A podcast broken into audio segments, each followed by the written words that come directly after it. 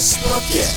Yuk, kita kembali lagi di eh, DS Podcast episode ke-7 Hari ini, yang ini kita akan membahas eh, bagaimana caranya determine target audience for your campaign. Nah, sekarang eh, di DS Podcast sudah hadir narasumber dari DS Podcast sendiri. Dia adalah seorang sosial media spesialis. Albert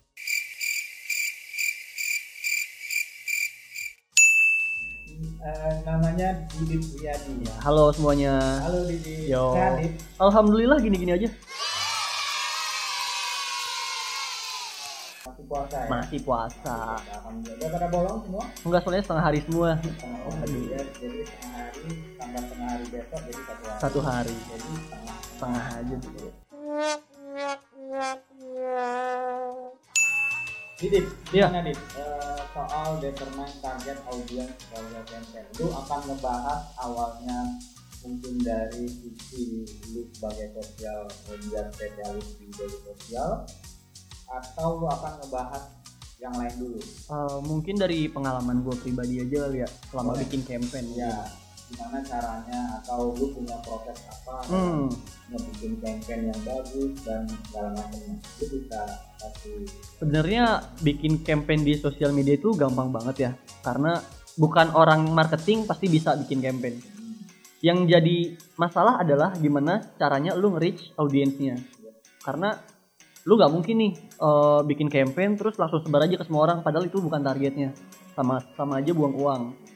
Jadi ya balik lagi. Kalau mau bikin campaign lu lihat dulu eh, objektifnya apa disesuaikan sama targetnya. Misalnya gue mau bikin eh, mau bikin hackathon nih. Nggak mungkin dong gue Event ya? Event hackathon. Hackathon itu ngoding 24 jam buat yang belum tahu. Nggak mungkin lu nge-reach audiensnya itu orang marketing sales kan mereka nggak bakal kepake. Kayak gitu kayak gitu.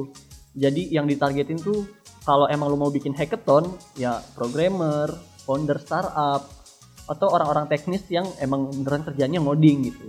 Itu Berarti contohnya. lu, berarti lu punya eh, list ya? Ya pertama apa? Nah dari sisi lu nih lu berarti nugget nuggetin siapa yang mau dituju Iya. yang pertama. Mm-mm. mungkin ada yang kedua ketiga keempat? Yang kedua itu kalau lu udah tahu targetnya ya udah lu selanjutnya sesuai nama event lu mau di mana. Karena lu mau bikin acara di Jakarta nggak mungkin lu bikin untuk targetnya itu areanya se Indo karena itu bakal mahal banget. Balik lagi itu bakal buang-buang uang. Jadi kalau emang lu mau bikin acara di, di Jakarta ya udah pastiin aja targetnya itu ya buat orang-orang Jakarta dan orang yang ngoding orang teknis. Jadi dapat gitu targetnya siapa mereka yang dapat mereka yang daftar gitu. Ah, selain itu lu bisa kasih eh, gambaran atau mungkin bocoran lah buat yang di sana Eh, dalam menentukan sebuah campaign lu punya trik tersendiri atau lu nyontek dari orang atau lu nyontek dari siapa kalau trik bikin campaign di sosial media sebenarnya gampang sih.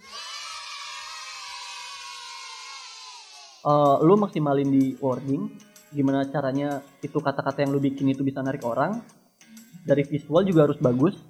Yang ketiga lu nggak boleh statis, karena prinsipnya lu bikin ads di sosial media, kalau lu bikinnya statis, maksud gua kayak ini acara satu bulan, lu bikin campaign selama satu bulan tapi nggak lu ubah itu. It- entah itu gambar entah itu wording itu costnya makin setiap minggu bakal naik. Jadi pastiin aja setiap minggu lu ganti lagi ganti lagi. Untuk meminimalis meminimalisir cost yang bakal dikeluarin. Paling lu lebih banyak eh, update lah ya. Iya benar. Mungkin dari sisi gambar Iya. desain, Mm-mm. Wording juga sesuaiin sama targetnya nggak mungkin dong lu nargetin orang developer tapi pakai bahasanya millennials yang rada nyeleneh kan itu nggak masuk tuh Nah dari sisi audiens, eh, targetnya banyak nih, banyak yang bisa menentukan eh, audiens. Menurut lu target yang lu, lu tentuin dari sisi audiens nih dari sisi mananya nih? Mungkin kalau eh, demografis bisa, lokasi bisa, terus ketertarikan atau kebiasaan itu pengaruh nggak untuk audiens? ya itu balik lagi gimana caranya lu nembak sesuatu ke orang yang tepat itu fungsinya dari gua milih interestnya mereka apa gua milih eh, regionalnya mereka di mana emang fungsinya adalah untuk apa yang lu tembak nyampenya ke orang yang tepat jadi lu nggak buang-buang uang itu sih emang itu kalau lu bikin ad kalau lu bikin campaign maksud gua pastiin aja lu udah tahu nih target lu siapa sebelum lu bikin jadi lu udah, udah tahu biayanya berapa jangka waktunya berapa lama gitu Lu seberapa penting menurut lu untuk eh, menentukan target audiens? penting banget karena kalau lu bikin campaign nggak asal lu ngeblast aja lu harus punya KPI tersendiri. Jadi ya apa yang lu dapat berdasarkan apa yang lu lempar sebenarnya. Oke, Eh, bisa nggak lu jelasin bagaimana eh, lu cara ngedapetin atau lu bisa dapet informasi nggak dari target lu ini udah dapet KPI lu bisa dapet oh, nih target gua nyari anak SMA atau anak kuliah atau yang eh, daerahnya di sini. Lu udah bisa nentuin itu atau lu ada ada ada hal lain atau cara lain? Kalau KPI kan itu yang nentuin user ya.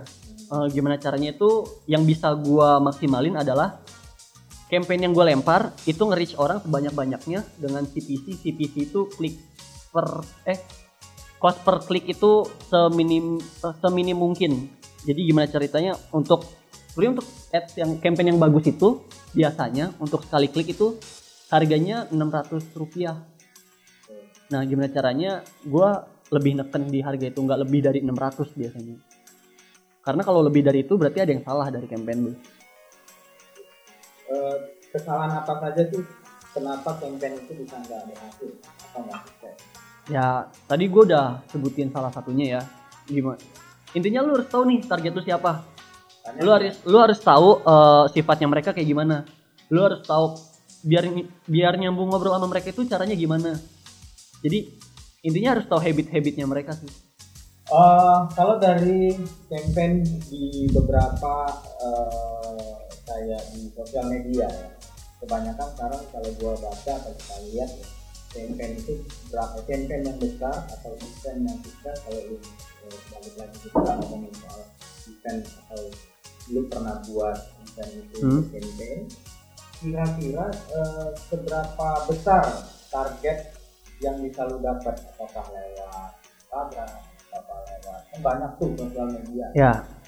Lu bisa nekenin wah gua lebih milih ini nih karena gampang lebih milih A B banyak tuh sosial media di luar.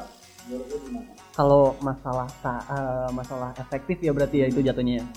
sebenarnya kalau yang pengalaman gue pribadi sosial media membantu. Cuma lu nggak bisa pure. Gue 100% naruh sosmed terus gue mau reach KPI-nya dari sosmed semua itu nggak bisa karena menurut pengalaman gue pribadi eh, sosial media itu sifatnya itu membantu apa yang udah lu implement sebenarnya. Karena kalau gua compare dengan yang lain kayak misalnya gua nge-grab community dari offline atau gua dari email marketing gua itu lebih jauh lebih efektif. Karena ya lu ketemu orangnya langsung apa yang lu sampaikan ke orangnya langsung orangnya udah ada. Kalau sosial media kan lu bener-bener nge-grab orang banyak lu filter nih satu-satu. Terus kita tanya lu mau ikut apa enggak? Makanya kenapa gue bilang sebenarnya sosial media sebagai pendorong sih. Itu. Yang paling besar? Menurut pengalaman gua community offline. Yang kedua dari email marketing. Ketiga baru sosial media kalau menurut gue pribadi. Iya benar. Eh, terus lu bisa nambahin dari sisi audiens yang udah didapat nih. hmm. Apakah lu misalnya lu bikin campaign lu eh, menargetkan dengan audiens yang udah lu dapat dari sebelumnya Hmm? itu kan berarti sama Ah. audiensnya sama mungkin eventnya berbeda Hah. nah, berarti kan balik lagi ke desainnya Iya. mungkin kalau event yang berbeda ini cocok apa enggak nah selama ini lu lakukan hal yang sama atau lu lakukan hal yang berbeda ketika misalnya males-malesnya lu ah udahlah target audiens yang sama aja Hmm. toh masih sama masih mirip-mirip lah Ya, eh, kalau gua sih gua pribadi ya, dua-duanya gua barengin, jadi paralel. Eh, yang udah ada itu kan otomatis masuk ke database nih. Jadi gua nggak perlu nge-reach mereka dengan cara sosial media lagi. Gue bisa kontak mereka secara personal lewat email marketing tadi, misalnya entah buat chat. Jatuhnya ke community offline sih kalau kayak gitu. Nah, sosial media adalah gimana caranya di di di luar orang yang udah gue dapet tadi gue bakal dapat orang baru. Jadi kayak sebenarnya nggak nggak bisa sih lu pakai data sebelum sebelumnya itu nggak efektif menurut gue berarti lu tetap cari terus. Cari terus. Yang baru yang baru yang baru tetap yang lama dimasukin. Iya. yang ada yang cocok tetap ya Oke. balik lagi sih ke objektifnya apaan. Eh, selama ini apa yang lu butuhin dari dari dari dari campaign? Yang pertama sih uang ya. Soalnya uang kalau lu nggak ada uang ya nggak bisa ngapa-ngapain dong. Karena budgeting di sosial media itu sepinter-pinternya lu ngatur duit sih. Karena mereka bakal ngeluarin sesuai sama apa yang lu taruh. Kayak misalnya per hari. Jadi di sosial media itu ngebudget lu bisa dua tipe. Yang harian atau lifetime. Kalau harian itu minimal 10.000 per hari. Cuma gua itu mentok-mentok gua taruh 100.000 per hari Seperlu itukah eh, budget intinya budget campaign perlu itukah atau itu hanya bisa mendorong doang? Enggak, eh, karena ya kan Facebook kalau gue naruh di Facebook, Facebook dapat uang dari situ kan. Jadi dia pinter, Eh, dia bakal ngeblast sesuai dengan uang yang lu taruh. Jadi kalau misalnya lu naruh 10.000 ribu nih, dia cuma ngasih info ke 10 orang doang. Dia nggak peduli lu ngeklik atau enggak, lu daftar atau enggak. Yang penting gue ngeblastnya ke 10 orang. Kalau budgetnya 100.000 ribu, dia ngeblast ke 100 orang. Contohnya kayak gitu, contoh gampangnya. Jadi ya uang penting sebenarnya, Uang penting. penting banget. Bukan dari sisi campaign lu yang oke mungkin kalimat lu yang Ah, lu punya konten, sisi lu punya konten konten oke, bagus, tapi lu nggak punya uang buat ngeblast, tetap. gimana orang tahu itu acara lu bak intinya apa yang lu Karena bikin sosial media Enggak. ya, gua nggak pakai duit ya gua kan punya sosial media juga. Gua kadang nge-post Ah. Ya, gua post aja tiap hari atau tiap jam kan bisa juga. Gampangnya gini Oke. eh gue bikin acara keren nih. Acara keren banget visualnya bagus banget kontennya bagus banget. Cuma kalau gue nggak ngasih tahu lu apa lu tahu? Kan nggak nggak semua orang juga tiap hari nyari. Hackathon hari ini kan nggak mungkin. Makanya gunanya campaign ads di sosial media itu kayak gitu. Kayak kita menginfokan ke orang lain kalau nih kita lagi ada ini. Kita nawarin ke mereka. Berarti itu kayaknya template ya? Iya. Itu template. Iya. Semua orang pasti atau semua sosial media spesialis lu menggunakan itu. Iya. Karena algoritmanya dari sosial media sendiri gimana caranya mereka dapat uang gitu. Ya. jadi semua semua yang organik itu diturunin hasilnya impactnya jadi gimana caranya lu ya udah ngebakar duit aja di situ Oke di, itu kan tadi eh, soal uang lah ya. Hmm. Eh, kalau campaign itu memang gitu. Nah, misalnya nih, eh, gua deh, gua, Lu gua mau- pengen iya. punya e-commerce. gua pengen, gue pengen jualan gua pengen jualan, ya gua pengen ngebangun itu lah, ya eh, toko lah, toko Iya. online. ya Caranya mendapatkan audiens baru Heeh, yang sesuai sama produk lu sesuai sama produk gua supaya mereka tahu. Itu bisa nggak? Itu itu bisa sih sebenarnya. Pakai campaign yang tadi juga bisa. Karena lu kalau pakai campaign tadi lu langsung ngasih nyuapin ke orang nih. Nih gue jualan ini lu mau apa enggak? Itu yang pertama. Yang kedua selain campaign dari sosial media lu juga bisa manfaatin influencer yang ada. Karena sekarang banyak tuh influencer-influencer sosial media yang mereka melabelkan diri mereka influencer tuh itu bisa lu kontak-kontakin sebenarnya. Dan kan mereka bayar juga. ya lu harus karena sekarang nggak ada yang nggak ada yang gratis.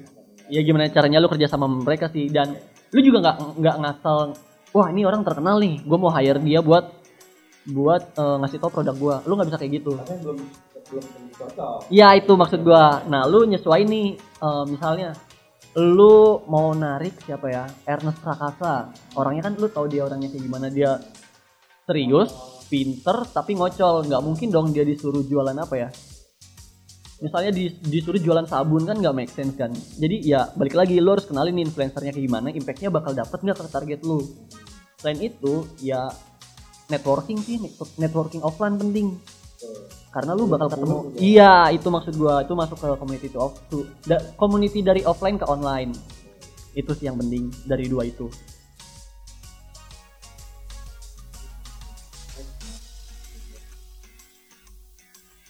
Oke Dit, Eh, dari banyaknya database yang udah dapat nih di lu ya dari lu nyebar konten ke sana kemari dengan produk A, B, C, sebar konten. terus lu udah ketemu nih targetnya udah ada Hmm. datanya udah ada. Ya caranya mereka supaya loyal untuk ikutin produk lu yang lempar tuh gimana? Lu bisa kasih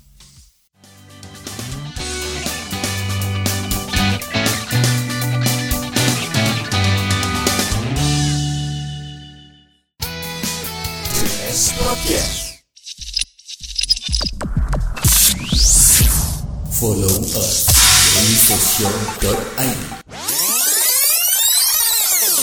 Subscribe to Daily Social TV.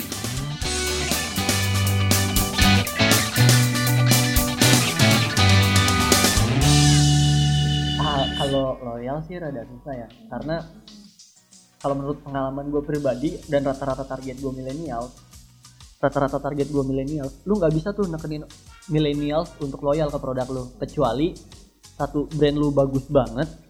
Dua brand lu bisa bantu mereka panjat sosial. Dalam artian kayak gini eh, kalau lu comparing antara Android sama iPhone kalau untuk millennials mereka lebih prefer iPhone. Kenapa? Karena merek. Dan mereka lebih ngerasa wah gue pakai ini keren aja. Brand brand. Iya ke brandingnya itu sendiri. Dan kalau masalah loyalty yang bisa lu manfaatkan manfaatin sebenarnya konten yang lu punya. Gimana caranya lu punya konten bagus mereka jadi butuh konten lu intinya bikin mereka terikat aja sih. Karena kalau kalau mereka merasa gua nggak butuh-butuh amat ya buat apa mereka loyal? Atau lu kasih eh, lu dengan eh, promo. promo ini segala gua ada kuis nih apa segala kalau promo sih jatuhnya buang-buang duit sih sebenarnya. Dan lu nggak bisa itu yang gue bilang kenapa lu nggak bisa nekenin target lu yang millennials untuk loyal? Karena mereka datang berdasarkan yaitu promo promo atau kuis atau apa yang bisa lu kasih mereka. Dan ujung-ujungnya kan buang duit dan buang duit kan. Kalau lu nggak buang duit ya udah mereka cabut. Segampang itu sih. Intinya yang yang bisa lu tekankan adalah lu bikin konten yang bagus dan produk yang lu jual itu emang bagus. Sebenarnya walaupun lu ngebuang duit juga nggak ngejamin mereka loyal karena kalau suatu hari duit lu habis ya mereka cabut. Nah caranya supaya mereka tetap ada di kita terus tuh lu punya trik khusus nggak?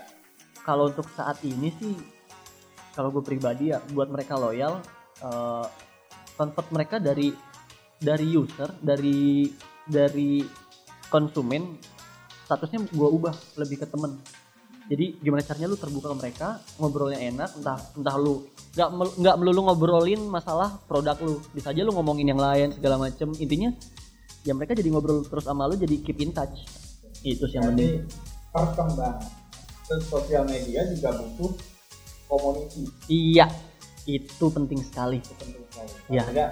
Dia yang ngurusin eh, tar apa audiens lu yang udah Iya, jadi dia nge-keep Ya, nge-keep nge-keep, dia kumpulin jadi satu community untuk membangun di produk kita sendiri Iya, benar. jadi dari sisi kalau dari sisi kayak pekerjaan sekarang konten sosial media spesialis juga Gue tetap butuh networking juga, tetap butuh acara-acara offline juga.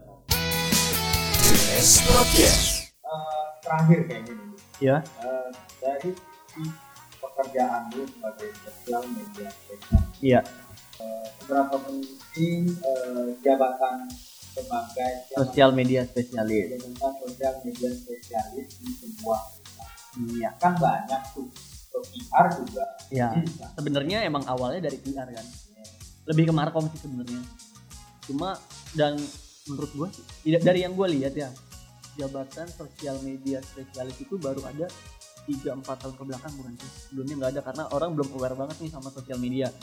Cuma karena makin ke sini tuh khususnya orang Indonesia itu edik banget sama sosial media makanya ada jabatan ini. Karena ya lu nggak bisa ngandelin PR cuma buat gue ngasal nih ah, lu PR kan? Lu main sosmed kan?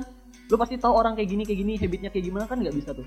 Karena dari sosial media sendiri lu nggak salah ngeblast informasi di situ lu juga manfaatin data sebenarnya. Jadi setiap hari kan lu lu apa yang lu posting kan ada analitiknya tuh. Di situ lu bisa lihat jam posting paling ramai jam berapa mereka sukanya konten kayak gimana. Ya gua gua gua menganalisa sih sebenarnya.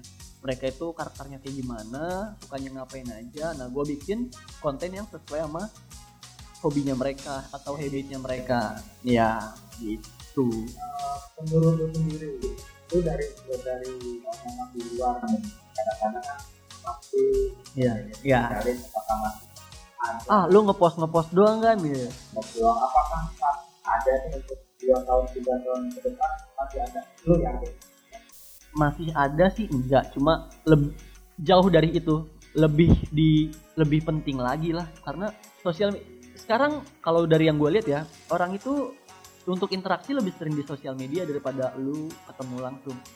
Makanya kenapa gue berani menjamin pekerjaan ini bakal panjang ke depannya. Karena untuk hal-hal seperti ini juga lu nggak bisa manfaatin atau lu nggak bisa nih ngeganti orang yang ngurusin ini diganti dengan robot atau AI karena mereka nggak ngerti tuh lu sukanya apa. Mungkin mereka ngerti cuma penyampaiannya beda nggak sih? Prosesnya panjang. Panjang banget apalagi di Indonesia ya kan. Itu udah susah banget gue ada satu tools marketing tool sebenarnya. Dia membantu gue untuk uh, bikin lu pernah gak sih lihat berita nih? Headline-nya uh, PRJ kebakaran isi kontennya bla bla bla bla bla. Nah itu sekarang udah ada tuh AI-nya yang ngebantu lu. Dari apa konten yang udah lu punya mereka bikin caption jatuhnya. Caption yang membantu lu ini objektif ini nih bagusnya yang diangkat uh, paragraf ini nih. Itu udah ada AI-nya cuma tetap masih butuh manusia juga buat ngerangkainya. Jadi kalau memanfaatin yang kayak gitu gitu belum bisa banget sih masih jauh banget sebenarnya. Jadi masih penting banget. Kalau pribadi sih gua yang gue pakai banget yang hampir tiap jam gue buka itu Instagram. Itu up to date banget tiap menit lu nggak usah tiap menit deh. Lu satu detik nih nge-refresh Insta Stories pasti ada lagi ada lagi. Jadi up update-nya ya di sana kalau untuk orang-orang kayak gua. Untuk pekerjaan itu beda lagi karena tarik gue dituntut untuk gimana caranya konten yang kantor gue punya itu nyampe ke audiens dan itu dilihat dari traffic yang didapat. Sosial media membantu orang datang ke website gue gitu. Yang paling membantu dan gue suka banget adalah Twitter. Karena mindset orang sekarang lu buka Twitter kalau ada masalah doang gak sih? Ya kasus bom kemarin. Lu nggak susah tuh nyari berita di Instagram segala macam lu update nya pasti di Twitter. Nah kenapa? Makanya gue masih optimalin di Twitter karena selain gampang emang ini lahan yang buat gue update gitu. Update berita yang lebih serius lebih bebas iya. Nah mereka juga mau lu spamming sebenarnya nggak masalah sih kalau Twitter. Terus orang-orangnya juga lebih terbuka. Lu nggak bisa tuh bercanda bercanda yang bawa-bawa harta ke Instagram tuh. Orang-orangnya kan sensitif tuh. Nah kalau orang orang Twitter dari apa yang gua kalau Twitter itu beda. Lu mau ngomong a i u e o rada nyentil juga mereka santai-santai aja. Mereka lebih open minded sih Iya, dan jokes jokes yang ada di Twitter dengan Instagram itu nggak bisa tuh jokes dari Twitter lu pindahin ke Instagram. Orang ngamuk-ngamuk iya karena mereka nggak nyampe. Makanya kenapa konten yang gue buat itu di Twitter sama di Instagram itu beda. Di Twitter gue bener-bener up to date apa yang pengen gue publish, berita-berita penting. Kalau di Instagram gue lebih ke snack konten, lebih kayak ini visualnya bagus, tapi gue tetap edukasi mereka gitu. Lebih pentingin visual sih kalau di Instagram.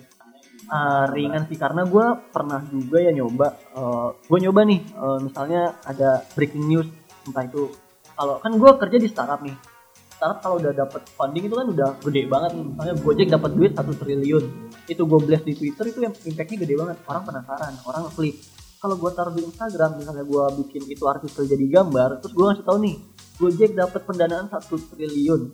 Mereka ya udah? Ya udah. Dan lu nggak bisa tuh dari Instagram direct ke website. Mau nggak mau lu nge- nge- ngetik linknya satu-satu lagi kan diketik ulang itu itu yang bikin gak efektif sih. Makanya kenapa gue bilang konten yang di, di Instagram cuma lu bisa maksimalin visualnya doang. Karena ya itu masalahnya masih di situ. Cuma eh, caranya beda-beda. Terakhir sih. Ya kalau gue pribadi sih yang jadi poin utamanya adalah lu harus penasaran. Lu harus kepo banget jadi orang. Karena sosial media itu menuntut lu untuk update kan. Jadi mau itu info aja info apa aja harus masuk di otak lu tetap. Lebih ke ini sih eh, info yang lagi hangat aja sebenarnya. Apa yang lagi hangat lu baca aja udah. Entah itu bener atau enggak yang penting lu udah tahu duluan infonya.